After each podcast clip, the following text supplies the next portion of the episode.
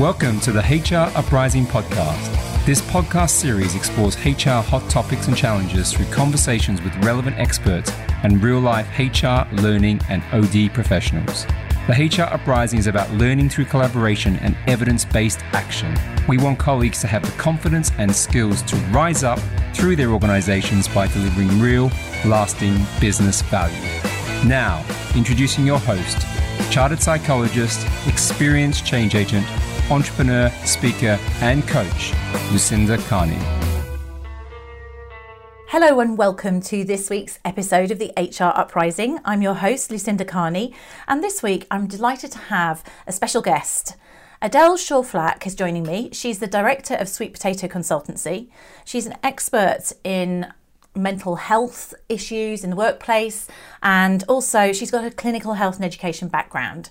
Now, I'll let her explain further from that, but I felt that uh, she would be a great person to help us understand more about how we can look at different ways that HR can support people within the workplace in both the case of mental health first aid and mental health and also for overall well-being which I now understand from talking to Adelle are very different things.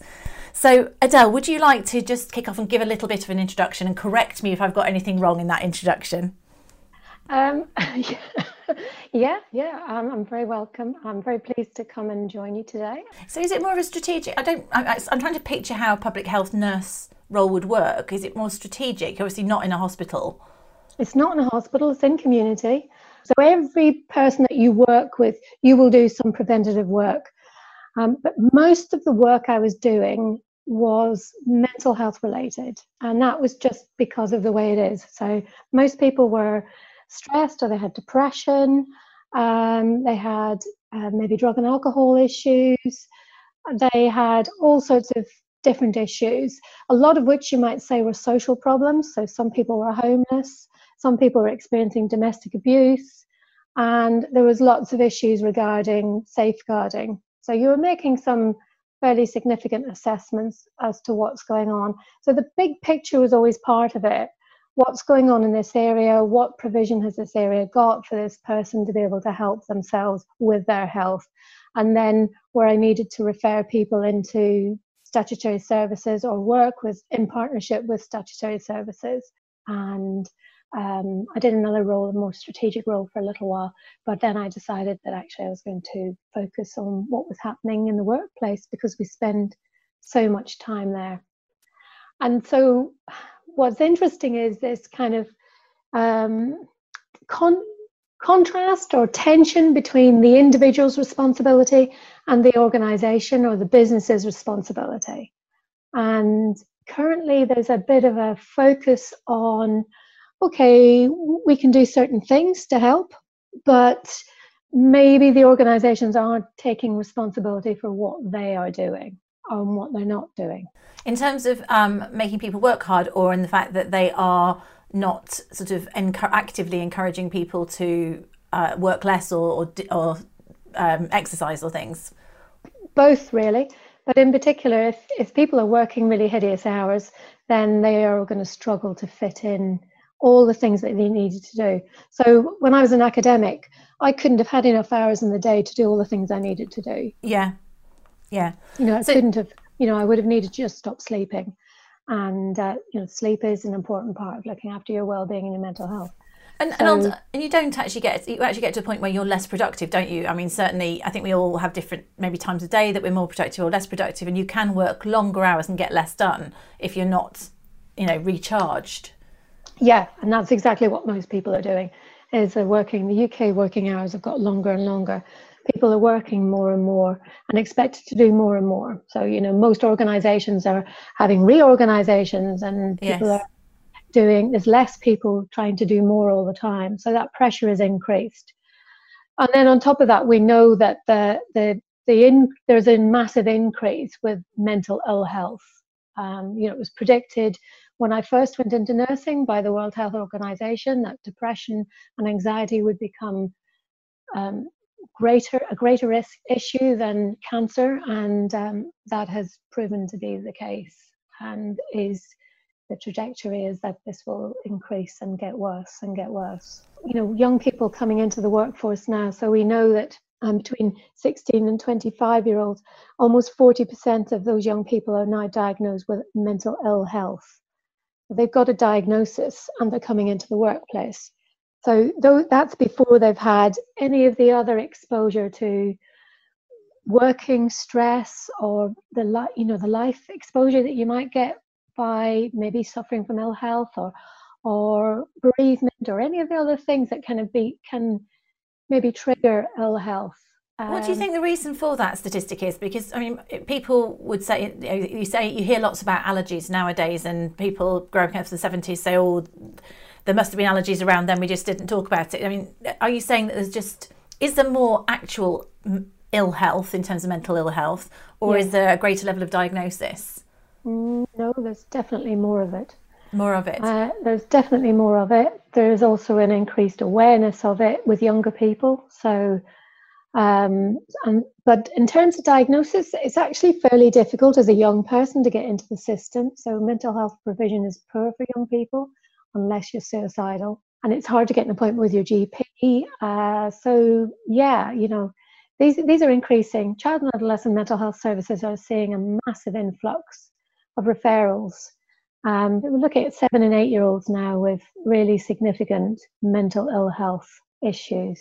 So, um, so what's the cause of this then, in your opinion? Um, it seems to be considered that um, our kind of always on lifestyle is is really part of it, our social media, and the continual assessment that they have at schools. Right. Okay. so school con- context now. pressure, pressure, pressure so all the way constant through. Constant pressure from very, very early on and you know they're looking at, at views on social media of people who are frozen and don't look like that. So yeah, yeah. Body it's image issues. And then parents, so we've got, you know, now a generation of parents who don't know how to parent their children with social media. So, you know, the, the, the parents don't know how to put those parameters on it you know how do you put those parameters on it i mean if you look at me i'm you know i'm 53 and um, you know when my kids were starting to go on social media i'm thinking you know i don't know how to do this stuff they know mm. how to use it i don't mm. know how to use it and similar with with you know the next generation of parenting out there you know those parents don't know terribly well how to manage it and because everybody is working um, what's happening online is very very different so the bullying that can take place online is quite scary. Mm. And um, yeah, you know, and, and that, you know that that experience can happen all the way through, but particularly with young people. So so we've got a generation of young people who are coming into the workplace who not just have mental ill health, many of them, but um, do have an expectation that their workplace will support them and have a culture where they can talk about it. So we've got obviously this is aimed at HR professionals, and that's a really yep. good sort of into our audience. And so it's an, it's another thing, I guess, that HR um, needs to deal with in being the custodians of, of the people stuff. Uh, what would you say an organisation should do to be helpful in this area? Um, ideally, they need a culture where it is acceptable to, to raise it and to talk about it. But I mean, let's just go back to I suppose defining what is mental ill health and what is well-being because there are they are two different concepts. So when we talk about mental health, often what we're referring to is mental ill health. So we're often referring to somebody who may have um, depression or anxiety or, or maybe something worse than that, a, a serious long-term bipolar issues such as bipolar. Um, yeah. But actually, we all have mental health. So you know you could you could say so how how are you feeling today how how are you feeling in yourself today lucinda and and you might say well actually i'm feeling a bit sluggish today i'm not feeling great i'm feeling a bit low um, so that's your mental health and it goes up and it goes down and hopefully it won't go down too much and hopefully you know you will know whenever you're feeling not brilliant that actually you maybe need to see your girlfriends a bit more, or you need a bit more sleep, or you need a bit of time off, not working quite so much. Uh, you know, some that will be you'll be able to put in something that will help lift you again recharge it's, it's about acknowledging it isn't it i was it's just thinking it's quite that awareness yeah it's interesting that because actually and even as a people if you're a people manager or a line manager or an HR, you, know, you say oh how are you today actually your heart sinks if someone says, "Well, actually, not that good." You know, it's very British to go, yes. "Well, fine." Yes. Yeah, that's the right answer. Crack on, isn't it? Yes. So, um, so, I guess some... what you're saying is, yeah, make it okay for people to say really how they feel. Right. Yeah, absolutely. Absolutely. But it's then it's not just about talking about and so it's not just enough to be able to talk about it. We need to be able to do something about it. So if somebody is depressed, then we need to know where to get them the help. But if it's the workplace that's causing them to be depressed because of excessive stress or uh, lots of change or uncertainty or you know lack of role definition or whatever that might be, then we need to do something about it. And 62% of people say that work is a major contributor for stress. And were those that list of things that was quite interesting? That list of things that you said there, those are the sort of things that are common. I bet there are, are common causes. So uncertainty, lack of clarity of what's I mean, everything's moving so quickly nowadays. Everything's moving very quickly, yeah. So it's really easy, isn't it, for you not to know what what your priorities are. So you might have a set of objectives that have been set for you, but actually demands are being made of you which are taking you in a completely different direction. Right. And demand is a big is a big challenge. So if you've got demands made on you and that, you know, maybe you're they've had a reorganization and actually expected to do more work than you were doing before and you can't achieve that that's going to cause a problem for you. So work work related stress which is an actual um, you know there is an actual term for this a legal term is is caused with adverse reaction to excessive pressures or demands. So it's excessive pressures or demands. And it will be unique to the individual. So some people will be more vulnerable and, and others will be more resilient. Um, but nevertheless, we still know that there's a major set of factors that will influence so some of those that we've just talked about. And people who support people, so HR managers actually would be a, an at risk group. It's funny, I posted that very question on a group this morning, um, an HR group. Actually, how often do you practice your own self care? Because you're absorbing, bit like nurses, I suppose. Yes. Your example there, you're yeah. absorbing everybody else's challenges. Yeah. Um, you know, how do you look after yourself? And what, what would you recommend actually to to to people who are in that in the HR community in terms of self care? I would I would recommend that um, similar for mental health first aiders, uh, similar for nurses and you know people who are supporting people, um, that they all have supervision and support. Um, so that could take place in a variety of different ways, but that's that's what people need. So they need time out where they can consider the cases that they're working with and the demands that, that are being made on them, and then also spend some time looking at their self care. So that's an interesting one. So can you explain for the audience here, because supervision I think is quite familiar to people in clinical settings, but may not yeah. be so much yeah. in yeah. business. What do you mean by yeah. that? Yes, the su- supervision is something that, as a nurse, I, I had um, probably two lots of supervision actually.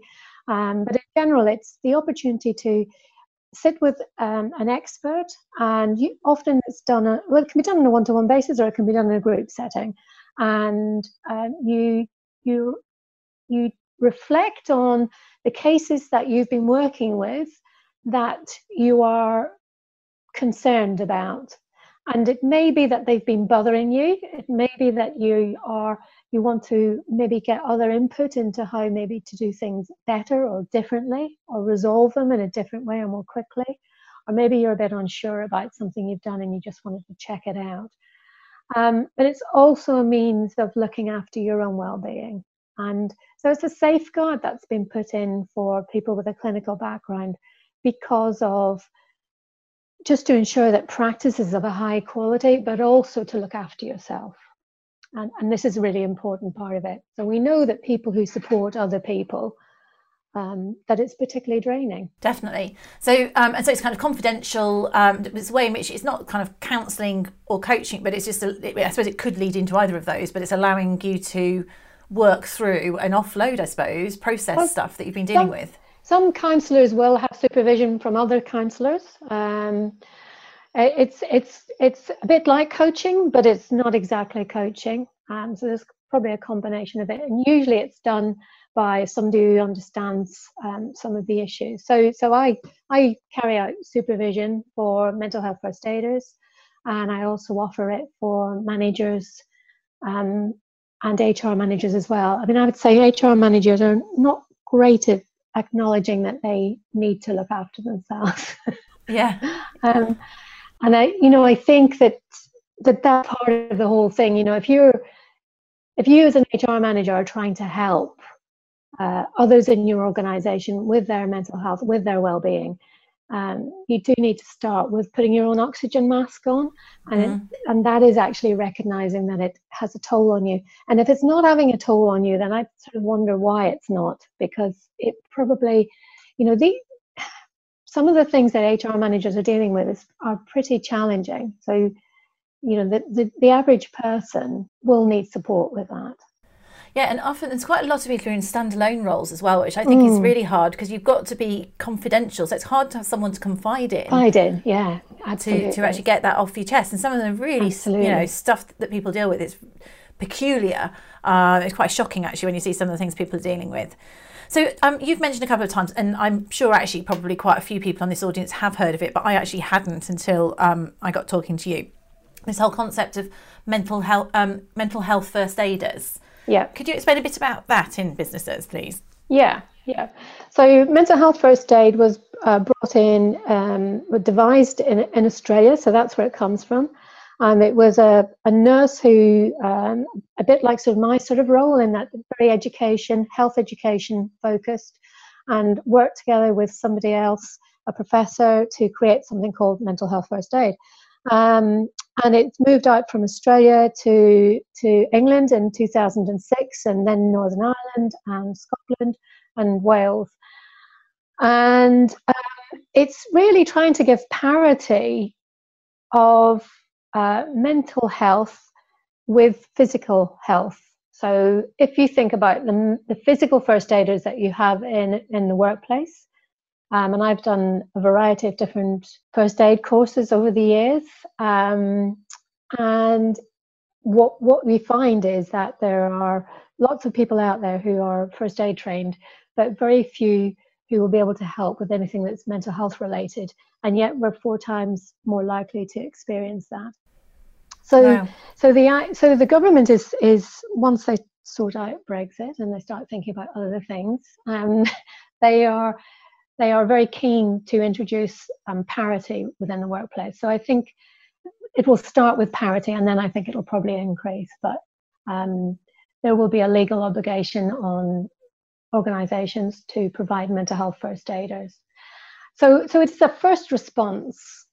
It's a first response initiative. So it's about need, and and the the worst case scenario would be about prevention of suicide. Okay. And interestingly enough, Uh, if you if somebody has a heart attack in front of you unless you have a defibrillator there you're unlikely to be able to resuscitate them. But you are much more likely to be able to make a difference in terms of somebody who's suicidal. So a mental first aid how would they how would you know because I, I always imagine that people who are suffering with um, mental health issues they might keep be quite secretive about it someone yeah, who's feeling like yeah. that yeah, they often do. So the idea is you get a cultural shift in an organization where people feel they're able to come and talk to somebody. So um, probably the best example we've got is Thames Water, um, and Thames Water are, have trained up or aiming to train up 30% of their mental health first aiders in their organization. They're a big, big organization, male dominated. Um, what, so 30% of their population are going to be mental health first aiders? 30% of their staff are going to be men- uh, wow. mental health first aiders, um, investing huge amounts in this. And they have a time to talk approach. So if they saw you and thought you were looking a bit down in the dumps, they the first aider would approach you and say, Do you want to go and have a cup of tea? And we'll have a chat. And they have found all sorts of things coming out through this shift in their culture. So they, they, the, the good things is that they have discovered that um, their employer cares about them, and that's mm. come back consistently in their staff surveys. But they've also found all sorts of things. So, from depression, anxiety, people who never felt safe enough to say that they were gay or lesbian or trans or whatever, they are feel now safe to declare that. But we've got um, domestic abuse, sexual abuse, um, all, you know, all sorts of gambling, addictions. These are all things that the mental health first aiders are coming across. So heavy stuff. So if you're if someone's a mental health first aider and, and these things I guess what what would training prepare you for? Because there's obviously that's the sort of thing that someone opens up um, yeah. to you about any one of these challenges, which which will need professional help. You're a first aider, you're not necessarily a, you know a consultant exactly. in that area. Yeah. What's the next step then if you've yeah. So your role as a mental health first aider may be that you encourage somebody to access help. So you signpost them so the two-day course to become a so there's three levels to the mental health first aid. So there's the two-day one, which is the full first aider. Um, then there's a one day, which is about awareness and um, champion, and then there's a half day, which is just kind of a very light touch approach. So your actual first aider will be the one who's done the two-day course. So I'm a first aider, mental health first aid instructor, and so I teach the two-day course. And and you're absolutely right. We, one of one of the limitations of this role is that we need to be aware that people are not experts so, yeah and, and they can't take it on themselves either. They can't fix it. All they can do is signpost can't they i guess? They can signpost but they will still be human and that's why we do need supervision for them. So where they are hearing a lot of this you know and particularly if you're in a, an environment where the floodgates open um, i'm thinking particularly maybe of a, a very young work, workforce where they're actually very comfortable in talking about this, then once that floodgate opens and they're happy to talk about their anxiety or their depression, um, then actually you need to have some safeguards in to look after you. And often where people volunteer to become a mental health first aider, because it's usually just, you know, it's a voluntary, it's a voluntary part of their role. Um, what we do need to be careful is that some people will volunteer because they've had experience themselves personally of mental ill health and they want to help others but actually they you know that means that they're potentially a little bit more vulnerable but mm. the reality is anybody who's listening to some of the stuff that i just described will need support so as, as i said one of the things that i provide uh, is supervision and it's you know it's really important that that structure is there because one of the quick fix approaches that organizations have is that they'll bring in a mental health first aid and they think, look, we're doing loads for, for mental health now. We've got mental health first aiders. Um, but actually, we haven't got a joined up strategy. We haven't got an you know approach, and we've got no safeguarding for our mental health first aiders. And for right. some of some of them, they'll walk into a, an environment where actually nobody will talk to them because the culture isn't warm enough for people to feel safe to, to talk. And in others, they'll be deluged. So this week I heard about somebody who was a mental health first aider and just gave it up because they were just completely overwhelmed with people talking. Yeah. Because obviously the, they've still got their day job, right? they've still got their day job, but they, you know there was no provision made for how this would be managed and supported.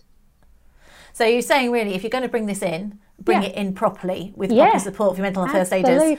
Um, otherwise, you actually end up just breaking a whole bunch of other people who are you, trying to help. That potentially could happen, and that is your work. You know, that's that's such so much the wrong thing to do. Yeah. somebody who volunteers to help others shouldn't be broken by doing that. Yeah, absolutely. That shouldn't happen. And, and so you're talking about the strategic piece, and that makes sense as well. I, I was wondering when you say sort of join it up in a strategic way, it may be different from the question I'm going to ask, but perhaps ask both if it's the case. Uh, I I hear, I mean, well-being is a big um, is the term. I'd say it's one of the probably the biggest buzzwords around HR at the moment. What would you say is the difference, or would you say this fits within a strategic well-being agenda? How how does that fit together the, these pieces? Um, so well-being, I'd say, is slightly wider than just mental health. Mm-hmm. Um, so the challenge we've got is that often HR people don't necessarily understand the, the, the breadth of what we're looking at in terms we look at well-being. So, so you know, when we're looking at well-being, we're looking at uh, physical health, we're looking at mental health proactively, we're looking at stress, where actually things are starting to crack a bit, and we might be looking at people who are diagnosed. Um, so somebody might be diagnosed with depression, but actually with treatment and support, they may get better and they may be fine. Or you might be dealing with somebody who has a long term serious mental health condition and they will move in and out of being managing it okay and, and being unwell. So you know we've got a we've got a vast it's a vast area here. So if you're looking at a well-being strategy, in general it may look at all of those. In practice, there's often some sort of a pathway for people like EAP, and then and maybe that's as far as it goes. And people will say they've got a they've got a well-being strategy, but actually they really haven't. Right. So so yeah. So that's just more of a kind of off offloading it kind of thing, as opposed to doing something proactive. It's giving yeah yeah, referring people yeah. somewhere. Yeah. It's like hands, uh, arm's length approach. Arm's so length, I- length approach, and actually, very few um, people take up counselling. With the Right. EAP, they feel quite. I think they feel quite threatened that they're going to speak to their employers, which isn't the case. But it's a, you know, it's often a, a wasted resource. It's a resource. Yeah. Right. So, uh, so pick it up. Um, it's interesting. So, I mean, uh, there was something I saw recently about someone saying, um, so going back to the HR dealing with these sort of things. So, you might have someone that, with, let's say, uncontrolled diabetes and, Yeah. or something like that, which obviously can be highly risky and things like that. But what what would you say? How would you say HR should approach something like that? Someone with a chronic condition, but maybe isn't managing it. What would be an approach that they should take? So we, we know from the evidence that anybody who's got a long-term chronic physical health issue is more at risk of having um, comorbidity, which is co- coexisting of um, another condition. And in this case, in particular, we're looking at anxiety and depression running alongside it. So, uh, so if you were to look at your your kind of your your employee groups and think about the people that you know about, because not everybody will come and tell you. So if you know that somebody's got diabetes, I mean, if you're just using that as an example, Mm. Um, the chances are they probably will have something else going alongside with that as well. So the, the stress and the strain of managing a long-term physical health condition will predispose them to having something else, um, mental health wise. And um, so, yes, I think you know being proactive and supporting people, um, really looking at health health management plans, and and you know I feel that well-being plans are something that probably most places should be doing. So, you know, what am I doing to look after my well-being? How do I know when I'm not feeling so well? How would others know? Um, what can I do about it? And actually have those conversations when when people are okay, rather than leaving it until when they're not okay.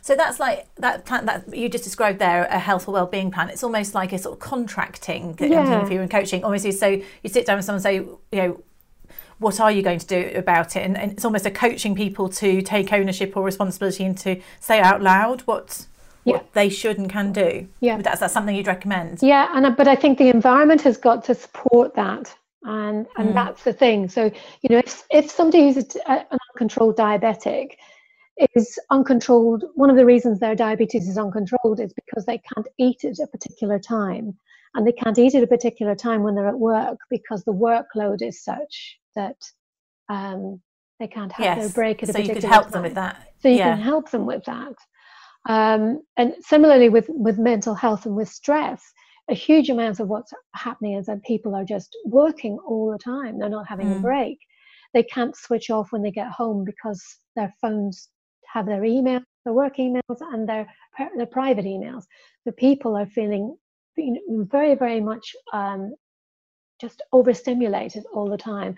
Yeah. and this means they're not sleeping well and so on and so forth. So there's masses here that you can do with hr but you need to start by leading from the top. And so this means that um, you need to look after yourself and you need to be showing that so you know i used to work in a, a strategic role. I was in an open plan office and all the senior people just sat there through their lunch break and they just worked. And they didn't talk to anybody and they didn't come away from their desk and they didn't role model it. And they would say oh yes that's what you should go and do. But actually it's really hard to do that when nobody else is doing it. It's really hard to be the only person doing it. Definitely. So, as a leader, you need to come up with something that's feasible for you. So, you know, when I'm working with leaders, sometimes we come up with a, a compromise. It might not be feasible to leave your desk every day, but actually maybe once a week or once a week you leave work on time. Um, needs to be something that's actually, and then you get other people to help you do that because we know that we're more likely to be accountable if other people are helping us with that. I'm jotting notes here. that's that's that makes sense. So I suppose in, if we just summarise, because I'm thinking there's quite a few things here that have come through which are useful tips for people, and maybe I'll I'll repeat back to you some of the ones I've I've heard from from what you suggested and perhaps if there's anything else that would be useful for the people who are listening here i mean what's coming through loud and clear is this whole concept of putting your own uh, mask, oxygen mask on 1st mm-hmm. we're no use to anybody if we're not practicing our own self-care which then of course links into role modeling so although you might actually need to work through your lunch some days you need to leave on time um, etc. Uh, on other days, on, on you know, go get up and go for a run or whatever that might be, mm-hmm. have a coffee, mm-hmm. modelling those sort of behaviours. Um, in terms of the mental health first aiders, what we're saying, if you're going to do that, do it properly. Yeah. Um, so train people properly, and very, very importantly, give them the supervision, the external support. Yeah. That means that they're they're not going to burn out. Yeah. I liked the idea you talked about also about um, helping people take responsibility. So almost um, well-being plans or mm-hmm. commitments, mm-hmm. where we kind of I can always imagine like you could sign up to doing a certain number of steps if it was a well-being, you know, a day or whatever. So having some initiatives where people are when they're well signing up to um, sharing if they were unwell, that sort of thing. Yep. Are there any other any other things that you've seen work that are worth sharing for this audience? Um, I think taking the time to look out for each other is really important. And one of the things that we don't tend to realize is when we are starting to become stressed. So we have we lose that ability of self-awareness and if everybody else is really busy as well, they also lose it mm-hmm. themselves, but also for each other. So where we start to really look out for each other and build that connection and you know admit that actually we're all human so what's what tends to work really well is leadership from the top um, and people becoming people at the top becoming aware of their vulnerabilities now, I'm not terribly keen on the idea that everybody should go around spilling the beans um, on, you know, some anxiety that they've experienced or, or whatever that might be, if it doesn't work within that organization. I think the context has got to be appropriate. Mm. Um, and I think it's got to fit with everything else that you're doing, but you do need to keep plugging away at it. So, quick fixes don't work with well being and mental health, they just don't work. It's not a destination, yeah. it's a journey. So everything yeah. changes all the time. So our own our own mental health and our own well-being changes all the time. It's the same in the workplace. So if you know that you've got a big drive coming on where everybody's going to have to work really hard, you know, you need to prepare for that. And part of that would be about preparing people for how are they going to manage this stress and how are we going to support people through that? And how are we going to recognize that for some it won't it won't be an easy experience for them and that may be because of a whole host of reasons, but it may be that they've come into, you know, they, they come into stress um, perhaps more vulnerable than somebody else. And it's yeah. not it's not a blame game. It's just the way it is. We're all human. Some of us are taller than others. You know, that's the difference. You know, we are all human. I think we and we do have different levels of resilience naturally. Absolutely. And then if you and if you've got sort of circumstances which are going on outside of home, so let's say you've got yeah. caring requirements or yeah. something, then it almost that's using up your reserves. Exactly. So even someone who's naturally resilient, you know, uses a bit of such, and it's like you're being a bit run down, and yeah. you're more likely to come down with something. So it's being aware of those things. And I guess also your point that about actually, if you are, if you can see something coming, I think this is probably one of the hardest things to do in business, and I wonder if HR can help um, with this is that if there is a big push, I don't know whether it's going to be a restructure or a, uh, it's the end of the financial year, everyone's pushing towards a number. What tends to happen in business, you, you do a big push on something and then you just carry on on the next push. You don't pause. And I wonder whether there's a way in which that people go, right, you've done this, so, you know, take a long weekend or find a way of celebrating, punctuating um, things. Because I don't I think we just tend to carry, we almost get into a habit of like running at 150 miles away, and that's the new, so a mile, sorry, um, and that's the new norm. So Absolutely. perhaps it's about us hoping to to actually regulate it and go, actually, that was we can't do that. That's not sustainable. How can we and I, I think pace? there is a recognition that employees can experience mental ill health and they can be stressed. Although, interestingly enough, apparently only 25% of employers think that anxiety is an issue, uh, a serious issue in the workplace, but 57 of them think that flu is a serious issue. Um, you know, what, what flu is? yeah, it's just bizarre. Um, Yeah. so, um, but but a lot of them, you know, there isn't very much talk about managers, and and I would put HR as part of this. You know, actually, who's supporting the managers? And the manager is Definitely. having to make people redundant. Sorry, what was the provision made of that? I mean, it, it absolutely shocks me beyond belief that such major changes can go on in the workplace, and there is no expectation that people will suffer from that. In particular, Yeah. managers. So Mm. we know that the managers are a key reason why people leave, but actually, what we do is we set them up to fail. Mm. And And also manage a key reason why people stay as well. And so if they have to make someone redundant that they don't want to, and they they're going to know that that person, you know, is a single parent family and Yeah, and hasn't yeah, can't feed the kids at isn't it? Christmas. So that's a, a huge emotional toll. They're more likely to know that personal situation if they're having to do something difficult. so again, you know, it's about okay, um, you know, let's let's prepare for this. Let's recognize this, and then fundamentally, it's about actually recognizing when people are. So research I did um, with nurses was showing that um, where people said thank you, even though the targets were there.